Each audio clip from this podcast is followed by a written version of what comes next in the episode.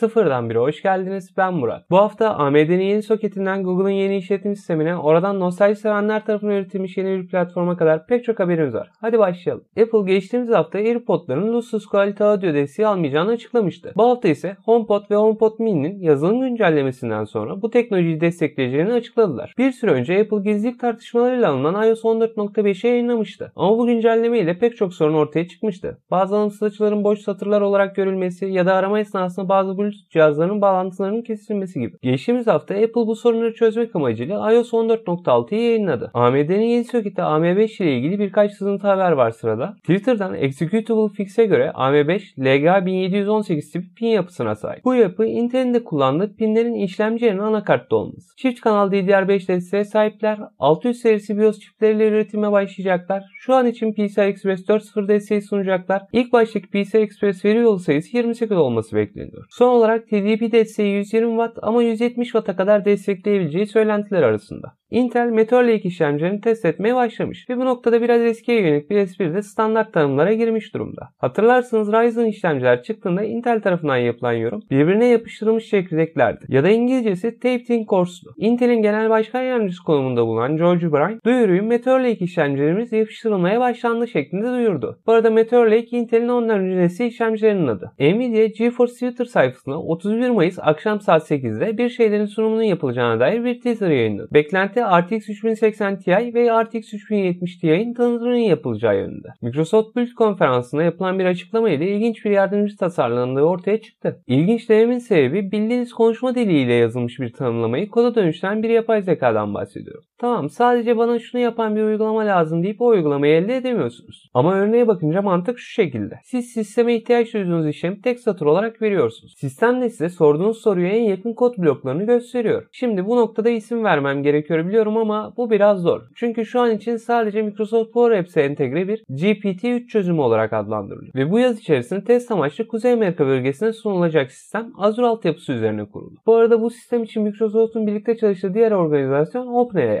Microsoft'un C E O'su Satya Nadella Microsoft Build konferansında gelmekte olan yeni Windows güncellemesi hakkında birkaç not verdi. Ama açıkçası pek bir bilgi vermedi. Genel olarak bakarsak Nadella yeni güncellemeyi Windows on değil de yeni bir Windows olarak tanımlıyor. Nadella konuşmasında yakında geliştiriciler ve içerik oluşturucular için daha büyük ekonomik fırsatların kilidini açacak son on yılın en önemli Windows güncellemelerinden birini paylaşacağız diyerek başladı ve yeni nesil Windows konusunda inanılmaz derecede heyecanlıyım diye ekledi. Ne yazık ki güncelleme tarihi veya gelecek olan değişikliklerle ilgili bir açıklama yapmadı. Bilindiği üzere Honor bir süre evvel Huawei'nin alt markası olmaktan çıkıp kendi başına bir firma haline gelmişti. Markanın Almanya Twitter hesabından yapılan bir paylaşıma göre Google servisleri Honor marka telefonlara geri geliyormuş. Bu durumda Amerikan ambargosundan kurtulmuş oluyorlar. Tabi HarmonyOS sunan telefonlar listesine girip girmeyecekleri hala kesin değil. Ama Google servisleri geri gelecekse büyük ihtimalle Android ile yollarına devam edecekler gibi. Google bir süredir Android işletim sistemini farklı cihazlara entegre etmeye çalışıyordu. Ama Android'in temeli Linux monolitik tarzı bir yapı olduğundan dolayı bu konuda pek başarılı olamıyorlar. Bu hafta ise iki bin onların ikinci yarısında üzerinde çalışmaya başladıkları Fuchsia işletim sistemini cihazlarda test etmeye başladılar. Şimdi ilk olarak nedir bu Fuchsia? Evet, bir renk, ondan başka mikro çekirdek yapısında bir işletim sistemi. Çalışma mantığı ise sistemin temel olarak ihtiyaç duyduğu komutların bulunduğu bir çekirdek ve cihaza göre eklentilerle işlevsellik kazanan bir mimari. Çok kaba bir anlatım olacak ama örnek olarak Android televizyonlarla birlikte gelen Android işletim sisteminin içerisinde telefon araması yapmaktan lokasyon hizmetlerine kadar pek çok hizmetin kodları veya kod parçacıkları yüklü olarak geliyor. Mikro çekirdeklerde ise bu kodlar eklenti oldukları için sadece üretici isterse entegre ediliyor. Yararı nedir diye soracak olursak, sistem çalışmaya başladığında çok daha az kod aktif hale getirmek zorunda olduğundan daha hızlı çalışır hale geliyor. Bunun dışında belki de en önemli artısı, hatalı bir kod veya bileşen varsa sadece o kısımla ilgili eklenti kaldırılarak sistemin geri kalanı çalışmaya devam edebiliyor. Şu an için sadece Netstab cihazlarını kullanmaya başlamış olsa da çok uzak olmayan bir tarihte Android'in yerini alacak gibi duruyor. Rusya geçtiğimiz hafta içerisinde Facebook ve Google'a ceza kesti. Ceza sebebi olarak Rus yasalarına göre yasa dışı olan içeriklerin kaldırılmaması gösterildi. Ceza meblağlarına gelirsek Facebook yirmi altı milyon ruble, yaklaşık olarak üç milyon lira. Google ise altı milyon ruble, yaklaşık yaklaşık olarak yedi yüz bin lira ceza aldı ve hız yavaşlatma cezası kapıda görünüyor. Buna ilk olarak Rusya'da hizmet gösteren sosyal medya şirketlerinin Rus vatandaşlarına ait kişisel verilerini tuttukları veri bankalarının Rusya sınırları içerisine taşınması için bir Temmuz'a kadar süre verildi açıklandı. Almanya'da yılbaşında yapılan bir yasa değişikliğiyle şirketlerin pazar hakimiyetleri ve bu gücü nasıl kullandıkları hakkında daha fazla araştırma yapma ve yaptırım uygulama izinleri çıkmıştı. Bu izne sahip olan Almanya Rekabet Kurulu, Google'ın çatı firması Alphabet ve alt firmaları ile ilgili soruşturma başlatmış durumda. Kurulun verebileceği cezalar arasında hız yavaşlatma, erişim engelleme ve para cezası kesme gibi imkanlar var. Amazon, Metro-Goldwyn-Mayer ya da daha çok bilinen ismiyle M G M'i sekiz virgül kırk beş milyar dolara satın aldığını açıkladı. Satın alma Amazon'un iki bin on yedide on üç virgül yedi milyar dolara satın aldığı Whole Foods Market'ten sonraki en büyük ikinci satın alması oldu. Satın almanın amacı olarak ise M G M'nin elinde bulunan pek çok film lisansı gösterildi. Filmler listesine James Bond, Rocky, Pembe Panter, Robocop gibi seriler varken dizi bölgesinde ise Vikings, Stargate gibi diziler var. Bu film ve dizilerin satın almanın sonucunda Amazon Prime Video'ya geleceği garanti ve açıkçası yeni versiyonlarını da görmeye başlarız gibime geliyor. Bilindiği üzere Adobe Flash platformunun desteğini bu yıl başına sonlandırmış. Flash platform olarak tarihteki yerini almış olsa da merakları ilginç bir projeyle sistemi hayatta tutmaya çalışıyorlar. En azından oyunlar bölgesinde çalışıyorlar diyebilirim. Sistemin adresi flashgamesarchive nokta com. Steam veya Epic Games tarzı bir yükleyiciye sahipler. Bu arada uyarmam gerekiyor. Güvenlik konusunda yorum yapmaya niyetim yok.